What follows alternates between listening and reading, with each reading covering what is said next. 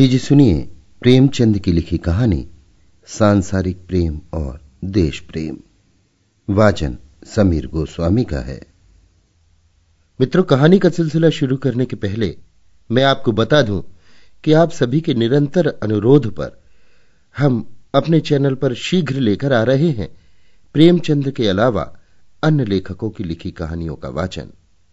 इस कारण से हम अपने चैनल का नाम शीघ्र बदलकर करने जा रहे हैं। कहानी सुनो डॉट कॉम। ये नाम सामान्यतः आपकी डिवाइस पर स्वतः ही बदल जाएगा, लेकिन यदि किसी कारणवश भविष्य में आपको हमारी कहानी मिलना बंद हो जाए तो कहानी सुनो डॉट कॉम को सर्च करके सब्सक्राइब कर लें। याद रखिए हमारे नए चैनल का नाम कहानी सुनो डॉट कॉम। तो सिलसिला शुरू करते हैं प्रेमचंद की लिखी कहानी, सांसारिक प्रेम और देश प्रेम का, मेरी यानी समीर गोस्वामी की आवाज़ में। शहर लंदन के एक पुराने टूटे फूटे होटल में जहाँ शाम ही से अंधेरा हो जाता है, जिस हिस्से में फैशनेबल लोग आना ही गुनाह समझते हैं, और जहाँ जुआ, शराबखोरी और बद चलनी के बड़े भयानक दृश्य हरदम आँख के सामने रहते हैं, उस होटल में उस बदचलनी के अखाड़े में इटली का नामवर देश प्रेमी मेजनी खामोश बैठा हुआ है। उसका सुंदर चेहरा पीला है, आँखों में चिंता बरस रही है, होठ सूखे हुए हैं और शायद महीनों से हजामत नहीं बनी।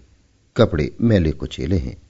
कोई व्यक्ति जो मेजनी को पहले से न जानता हो, उसे देखकर ये ख्याल करने से नहीं रुक सकता कि हो न हो, ये भी उन्हीं अभागे लोगों में है जो अपनी वासनाओं के गुलाम होकर जलील से जलील काम करते हैं।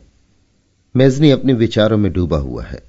वो बदनसीब कौम, मजलूम इटली, क्या तेरी किस्मतें कभी न सुधरेंगी? क्या तेरे सैकड़ों सपूतों का खून जरा भी रंग न लाएगा? क्या तेरे देश से निकाले हुए हज़ारों जानसारों की आहों में जरा भी तासीर नहीं? क्या तू अन्याय और अत्याचार और गुलामी के फंदे में हमेशा गिरफ़्तार रहेगी? शायद तुझ में अभी सुधरने स्वतंत्र होने की योग्यता नहीं आई। शायद मेरी किस्मत में कुछ दिनों और जिल्लत और बर्बादी झेलनी लिखी है। आज़ादी। हाय आज़ादी। तेरे लिए मैंने कैसे कैसे दोस्त, जान से प्यारे दोस्त कुर्बान किए। कैसे कैसे नौजवान, होनहार नौजवान, जिनकी माएँ और बीवियाँ आज उनकी कब्र पर आँसू बहा रही हैं और अपने कष्टों और आपदाओं से तंग आकर उनके वियोग के कष्ट में अभागे आफत के मारे मैजनी को शाप दे रही हैं।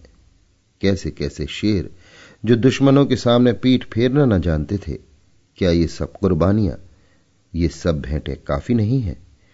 आज़ादी, तू ऐसी कीमती चीज़ है। है तो फिर मैं क्यों ज़िंदा रहूँ?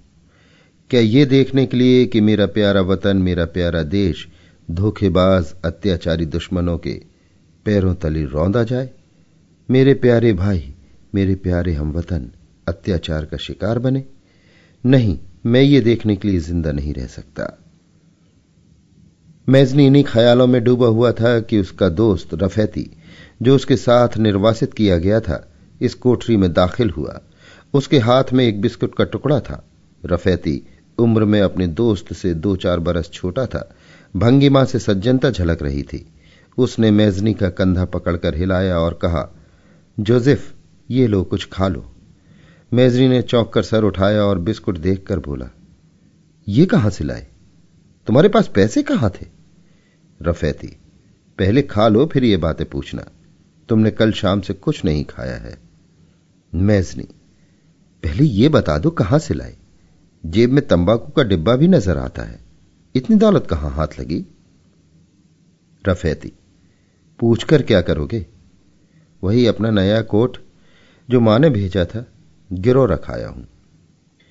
मैजनी ने एक ठंडी सांस ली। आँखों से आँसू टप टप ज़मीन पर गिर पड़े।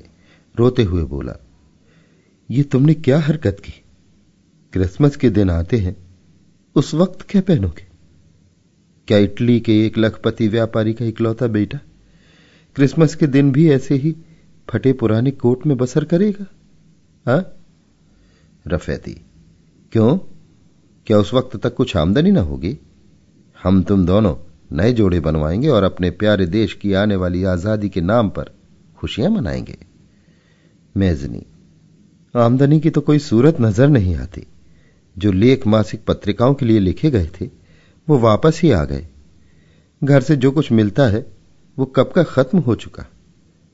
अब और कौन सा ज़रिया है? रफेती अभी क्रिसमस को हफ़्ता भर पड़ा है। अभी से उसकी क्या फ़िक्र करें?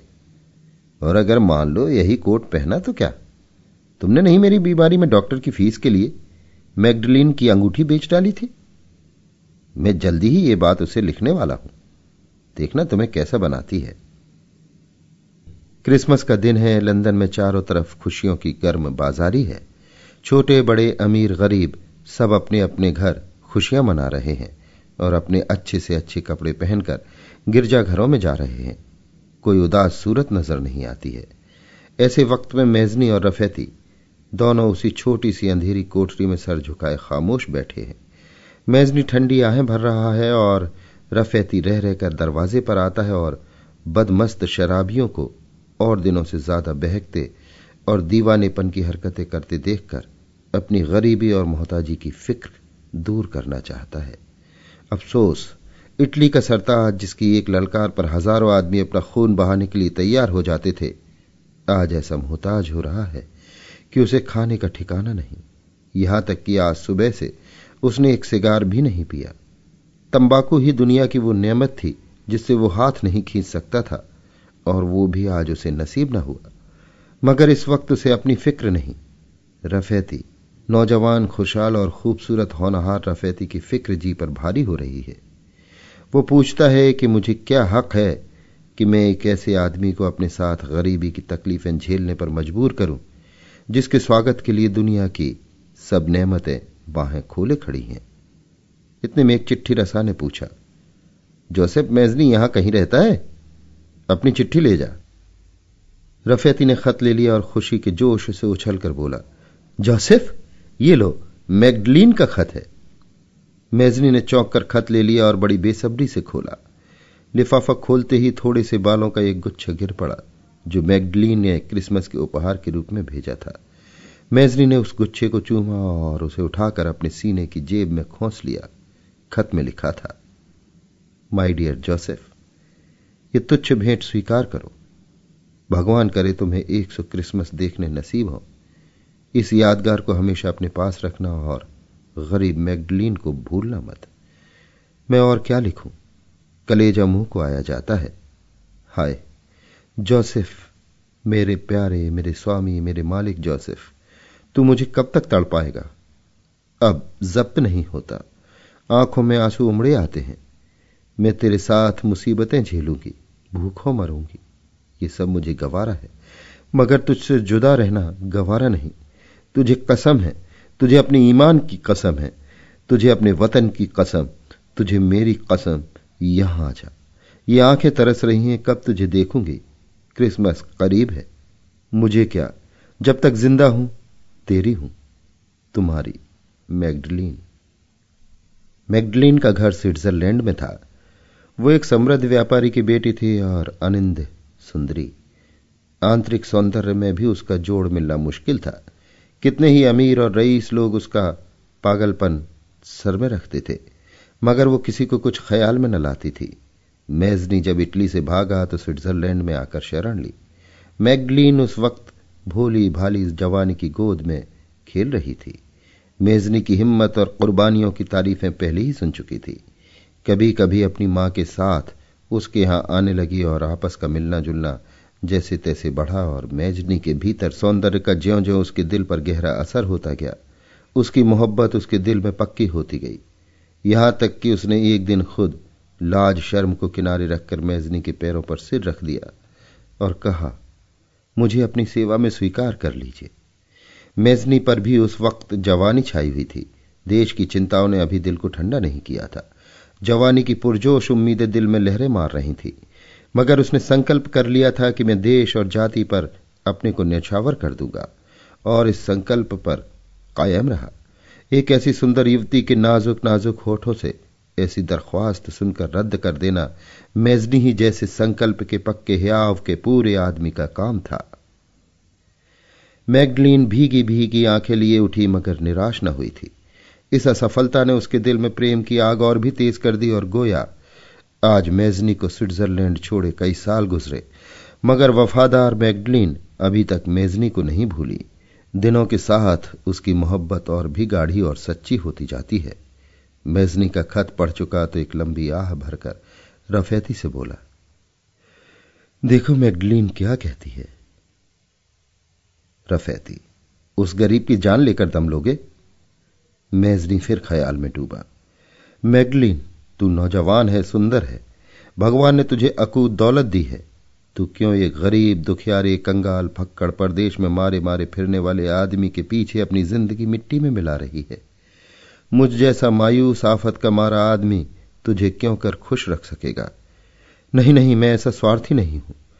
दुनिया में बहुत से ऐसे हंसमुख, खुशहाल नौजवान हैं जो तुझे खुश रख सकते हैं, जो तेरी पूजा कर सकते हैं। क्यों तू उनमें से किसी को अपनी गुलामी में नहीं ले लेती? मैं तेरे प्रेम, सच्चे नेक और निस्वार्थ प्रेम का आदर करता हूँ। मगर मेरे लिए, जिसका दिल देश और जाति पर समर्पित हो चुका है तो एक प्यारी और हमदर्द बहन के सिवा और कुछ नहीं हो सकती। मुझमें ऐसी क्या खूबी है? ऐसे कौन से गुण हैं कि तुझ जैसी देवी मेरे लिए ऐसी मुसीबतें झेल रही है? आह मेजनी, कमबख्त मेजनी, तू कहीं का ना हुआ। जिनके लिए तूने अपने को निछावर कर दिया, वो तेरी सूरत से नफरत करते हैं। जो तेरे हमदर्द हैं, वो समझते हैं, तू सपने देख रहा है। इस ख्यालों से बेबस होकर मेजनी ने कलम दवात निकाली और मैगडलीन को खत लिखना शुरू किया। प्यारी मैगडलीन, तुम्हारा खत उस अनमोल तोहफा के साथ आया। मैं तुम्हारा हृदय से कृतज्ञ हूँ कि तुमने मुझ जैसे बेकस और बेबस आदमी को इस भेंट के काबिल समझा। मैं उसकी हमेशा कद्र करूँगा। ये मेरे पास हमेशा एक सच्चे, निस्वार्थ और अमर प्रेम की स्मृति के रूप में रहेगी। और जिस वक्त ये मिट्टी का शरीर कब्र की गोद में जाएगा, मेरी आखिरी वसीयत यह होगी कि ये यादगार मेरे जनाजे के साथ दफन कर दी जाए। मैं शायद खुद उस ताकत का अंदाज़ा नहीं लगा सकता जो मुझे इस ख्याल से मिलती है कि दुनिया में जहाँ चारों तरफ़ मेरे बारे में बदगुमानियाँ फैल रही हैं कम से कम एक ऐसी नेक औरत है, जो मेरी नीयत की सफ़ाई और मेरी बुराइयों से पाक कोशिशों पर सच्ची निष्ठा रखती है। और शायद तुम्हारी हमदर्दी का यकीन है कि मैं ज़िंदगी की ऐसी कठिन परीक्षाओं में सफल होता जाता हूँ। मगर प्यारी बहन, मुझे कोई तकलीफ़ नहीं है। तुम मेरी तकलीफों के ख्याल से अपना दिल मत दुखाना। मैं बहुत आराम से हूँ। तुम्हारे प्रेम जैसी अक्षय निधि पाकर भी अगर मैं कुछ थोड़े से शारीरिक कष्टों का रोना रो तो मुझ जैसा अभागा आदमी दुनिया में कौन होगा? मैंने सुना है तुम्हारी सेहत रोज बरोज गिरती जाती है। मेरा जी भी अख्तियार चाहता है कि तुझे देखूँ। काश मैं आज़ाद होता। काश मेरा दिल इस काबिल होता कि तुझे भेंट चढ़ा सकता। मगर एक पजमुर्दा, उदास दिल तेरे काबिल नहीं। मैगडलिन, खुदा के वास्ते अपनी सेहत का ख्याल रखो। मुझे शायद इससे ज़्यादा और किसी बात की तकलीफ़ ना होगी कि प्यारी मैगडलिन तकलीफ़ में है और मेरे लिए। तेरा पाकिजा चेहरा इस वक्त निगाहों के सामने है। मेगा देखो मुझसे नाराज़ ना हो। खुदा की कसम, मैं तुम्हारे काबिल नहीं। आज क्रिसमस का दिन है, तुम्हें क्या तोहफा भेजूं?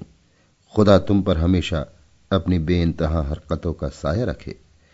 अपनी माँ को मेरी तरफ़ से सलाम कहना, तुम लोगों को देखने की इच्छा है। देखे कब तक पूरी होती है। तेरा, जोसेफ। इस वाक्य के बाद बहुत दिन गुजर गए।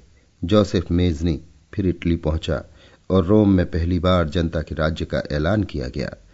तीन आदमी राज्य की व्यवस्था के लिए निर्वाचन किए गए। मेजनी भी उनमें एक था, मगर थोड़े ही दिनों में फ्रांस की ज्यादतियों और पीडमांट के बादशाह की दगाबाजियों की बदौलत इस जनता के राज का खात्मा हो गया और उसके कर्मचारी और मंत्री अपनी जान लेकर भाग निकले। मेजनी अपने विश्वसनीय मित्रों की दगाबाजी और मौका परस्ती पर पेचुताप खाता हुआ खस्ता हाल और परेशान रोम की गलियों की खाक छानता फिरता था। उसका ये सपना कि रोम को मैं ज़रूर एक दिन जनता के राज का केंद्र बनाकर छोड़ूँगा। पूरा होकर फिर तितर बितर हो गया। दोपहर का वक्त था, धूप से परेशान होकर वो एक पेड़ की छाया में जरा दम लेने के लिए ठहर गया। कि सामने एक लेडी आती हुई दिखाई दी। उसका चेहरा पीला था, कपड़े बिल्कुल सफ़ेद और सादा, उम्र तीस साल से ज़्यादा। मेजनी आत्मविस्मृति की दशा में था कि ये स्त्री प्रेम से व्यग्र होकर उसके गले लिपट गई। मेजनी ने चौंक कर देखा, बोला, प्यारी मैगलिन, तुम हो?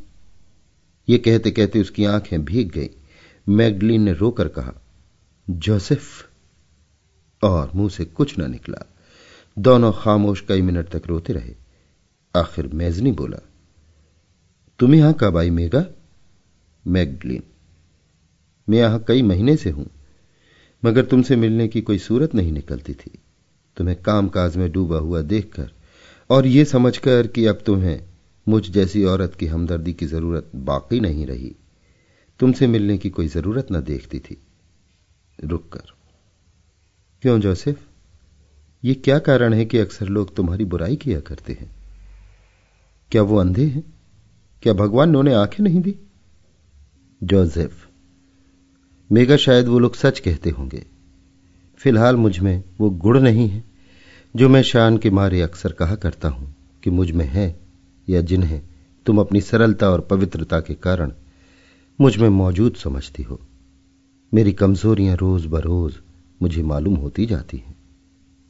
मैगडलीन। तभी तो तुम इस काबिल हो कि मैं तुम्हारी पूजा करूँ। मुबारक है वो इंसान जो खुद ही को मिटाकर अपने को हेच समझने लगे।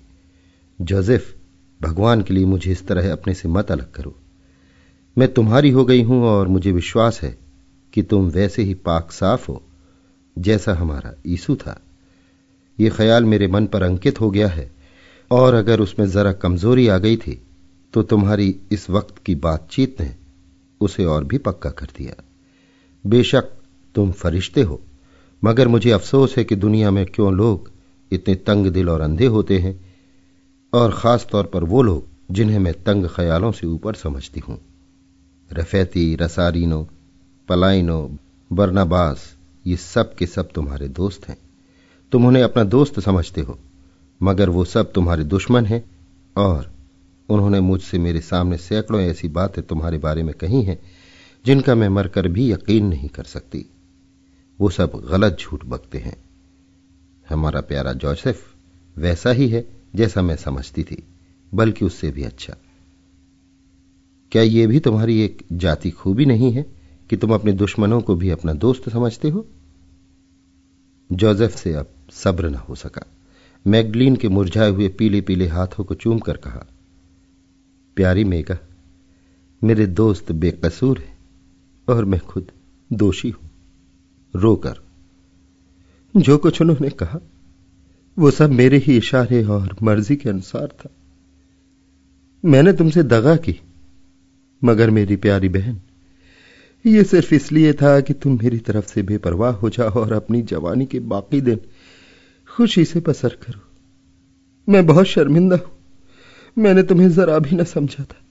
मैं तुम्हारे प्रेम की गहराई से अपरिचित था, क्योंकि मैं जो चाहता था, उसका उल्टा असर हुआ। मगर मेघा, मैं माफ़ी चाहता हूँ। मैगडलीन, हाय जोसेफ, तुम मुझसे माफ़ी मांगते हो? तुम जो दुनिया के सबसे ज़्यादा नेक, ज़्यादा सच्चे और ज़्यादा लायक हो। मगर हाँ, बेशक तुमने मुझे बिल्कुल न समझा था जोसेफ। यह तुम्हारी गलती थी।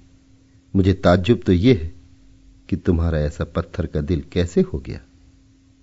जोसेफ मेगा ईश्वर जानता है, जब मैंने रफेती को ये सब सिखा पढ़ा कर तुम्हारे पास भेजा है, उस वक्त मेरे दिल की क्या कैफियत थी? मैं जो दुनिया में नेक नामी को सबसे ज़्यादा कीमती समझता हूँ, और मैं जिसने दुश्मनों के जाति हमलों को कभी पूरी तरह काटे बिना न छोड़ा अपने मुँह से सिखाऊं कि जाकर मुझे बुरा कहो। मगर ये केवल इसलिए था कि तुम अपने शरीर का ध्यान रखो और मुझे भूल जाओ। सच्चाई यह थी कि मैजिनी ने मैगलीन के प्रेम को रोज बरोज बढ़ते देखकर एक खास हिकमत की थी। उसे खूब मालूम था कि मैगलीन के प्रेमियों में से कितने ही ऐसे हैं जो उससे ज़्यादा सुंदर, ज़्यादा दौलतमंद और ज़्यादा अक्ल वाले हैं, मगर वो किसी को ख्याल में नहीं लाती। मुझमें उसके लिए जो खास आकर्षण है, वो मेरे कुछ खास गुण हैं। और अगर मेरे ऐसे मित्र, जिनका आदर मैगलीन भी करती है, उससे मेरी शिकायत करके इन गुणों का महत्व उसके दिल से मिटा दे तो वो खुद ब खुद मुझे भूल जाएगी। पहले तो उसके दोस्त इस काम के लिए तैयार न होते थे, मगर इस डर से कि कहीं मैगलीन ने घुल घुल कर जान दे दी तो मेजनी ज़िंदगी भर हमें माफ़ न करेगा। उन्होंने ये अप्रिय काम स्वीकार कर लिया था। वो स्विट्जरलैंड गए थे और जहाँ तक उनकी जबान में ताकत थी, अपने दोस्त की पीठ पीछे बुराई करने में खर्च की। मगर मैगलीन पर मोहब्बत का रंग ऐसा चढ़ा हुआ था कि इन कोशिशों का इसके सिवा और कोई नतीजा न हो सकता था जो हुआ। वो एक रोज बेकरार होकर घर से निकल खड़ी हुई और रोम में आकर एक सराय में ठहर गई। यहाँ उसका रोज का नियम था कि मेजनी के पीछे पीछे उसकी निगाह से दूर घूमा करती। मगर उसे आश्वस्त और अपनी असफलता से प्रसन्न देखकर उसे छोड़ने का साहस न करती थी। आखिरकार जब फिर उस पर असफलताओं का वार हुआ और वो फिर दुनिया में बेकस और बेबस हो गया तो मैगडलीन ने समझा, अब इसको किसी हमदर्द की ज़रूरत है। और पाठक देख चुके हैं कि जिस तरह वो मेजनी से मिली। मेजनी रोम से फिर इंग्लिस्तान पहुँचा और यहाँ एक अरसे तक रहा। सन 1870 में उसे खबर मिली कि सिसली की रियाया बगावत पर आमादा है और उन्हें मैदान जंग में लाने के लिए एक उभारने वाले की ज़रूरत है। बस वो फ़ौरन सिसली पहुँचा, मगर उसके जाने के पहले शाही फौज ने बागियों को दबा दिया था। मेजनी जहाज़ से उतरते ही गिरफ़्तार करके एक कैद खाने में डाल दिया गया। मगर चूँकि अब वो बहुत बुढ़ा हो गया था, शाही हुक्काम ने इस डर से कि कहीं वो कैद की तकलीफों से मर जाए तो जनता को संदेह होगा कि बादशाह की प्रेरणा से वो कत्ल कर डाला गया, उसे रिहा कर दिया। निराशा और टूटा हुआ दिल्ली मेजनी स्विट्जरलैंड की तरफ़ रवाना हुआ। उसकी ज़िंदगी की तमाम उम्मीदें खाक में मिल गईं। इसमें शक नहीं कि इटली के एकताबद्ध हो जाने के दिन बहुत पास आ गए थे, मगर उसकी हुकूमत की हालत उससे हरगिज बेहतर न थी, जैसी ऑस्ट्रिया या नेपल्स के शासनकाल में। अंतर यह था कि पहले वो एक दूसरी कौम की ज्यादतियों से परेशान थे अब अपनी कौम के हाथों इन निरंतर असफलताओं ने दृढ़व्रती, मेजनी के दिल में एक ख्याल पैदा किया कि शायद जनता की राजनीतिक शिक्षा इस हद तक नहीं हुई कि वह अपने लिए एक प्रजातांत्रिक शासन व्यवस्था की बुनियाद डाल सके। और इसी नियत से वो स्विट्जरलैंड जा रहा था कि वहाँ से एक ज़बरदस्त कौमी अखबार निकाले, क्योंकि इटली में उसे अपने विचारों को फैलाने की इजाज़त न थी। वो रात भर नाम बदलकर रोम में ठहरा, फिर वहाँ से अपनी जन्मभूमि जिनेवा में आया और अपनी नेक माँ की कब्र पर फूल चढ़ाए। इसके बाद स्विट्जरलैंड की तरफ़ चला और साल भर तक कुछ विश्वसनीय मित्रों की सहायता से अखबार निकालता रहा। मगर निरंतर चिंता और कष्टों ने उसे बिल्कुल कमज़ोर कर दिया था। सन 1870 में वो सेहत के ख्याल से इंग्लिस्तान आ रहा था कि आलपस पर्वत की तलहटी में निमोनिया की बीमारी ने उसके जीवन का अंत कर दिया और वो एक अरमानों से भरा हुआ दिल्ली स्वर्ग को सिधारा। इटली का नाम मरते दम तक उसकी जबान पर था। यहाँ भी उसके बहुत से समर्थक और हमदर्द शरीक थे। उसका जनाजा बड़ी धूम से निकला। हज़ारों आदमी साथ थे और एक बड़ी सुहानी खुली हुई जगह पर पानी के एक साफ़ चश्मे के किनारे पर कौम के लिए मर मिटने वाले को सुला दिया गया। मेजनी को कब्र में सोए हुए आज तीन दिन गुजर गए। शाम का वक्त था सूरज की पीली किरणें इस ताज़ा कब्र पर हसरत भरी आँखों से ताक रही हैं, तभी एक अधेड़ खूबसूरत औरत सुहाग के जोड़े पहने लड़खड़ाती हुई आई। ये मैगडलीन थी। उसका चेहरा शोक में डूबा हुआ था, बिल्कुल मुरझाया हुआ, कि जैसे अब इस शरीर में जान बाकी नहीं रही। वो इस कब्र के सिराहने बैठ गई और अपने सीने पर खुसे हुए फूल उस पर चढ़ाए। फिर घुटनों के बल बैठकर सच्चे दिल से दुआ करती रही। जब खूब अंधेरा हो गया बर्फ़ पड़ने लगी तो वो चुपके से उठी और खामोश सर झुकाए। करीब के एक गाँव में जाकर रात बसर की और भोर की बेला अपने मकान की तरफ़ रवाना हुई। मैगडलीन अब अपने घर की मालिक थी। उसकी माँ बहुत जमाना हुआ मर चुकी थी। उसने मेजनी के नाम से एक आश्रम बनवाया और खुद आश्रम की ईसाई लेडियों के लिबास में वहाँ रहने लगी। मेजनी का नाम उसके लिए एक निहायत पुरदर्द और दिलकश गीत से कम न था। हमदर्दों और कद्रदानों के लिए उसका घर, उनका अपना घर था। मेजनी के खत, उसकी इंजील और मेजनी का नाम उसका ईश्वर था। आसपास के गरीब लड़कों और मुफलिस बीवियों के लिए यही बरकत से भरा हुआ नाम जीविका का साधन था। मैगडलीन तीन बरस तक ज़िंदा रही और जब मरी तो अपनी आखिरी वसीयत के मुताबिक उसी आश्रम में दफन की गई। उसका प्रेम मामूली प्रेम न था। एक पवित्र और निष्कलंक भाव था और वो हमको उन प्रेम रस में डूबी हुई गोपियों की याद दिलाता है, जो श्री कृष्ण के प्रेम वृंदावन की कुंजों और गलियों में मंडराया करती थी, जो उससे मिले होने पर भी उससे अलग थी और जिनके दिलों में प्रेम की सिवा और किसी चीज़ की जगह न थी। मेजनी का आश्रम आज तक कायम है और गरीब और साधु संत अभी तक मेजनी का पवित्र नाम लेकर वहाँ हर तरह का सुख पाते हैं।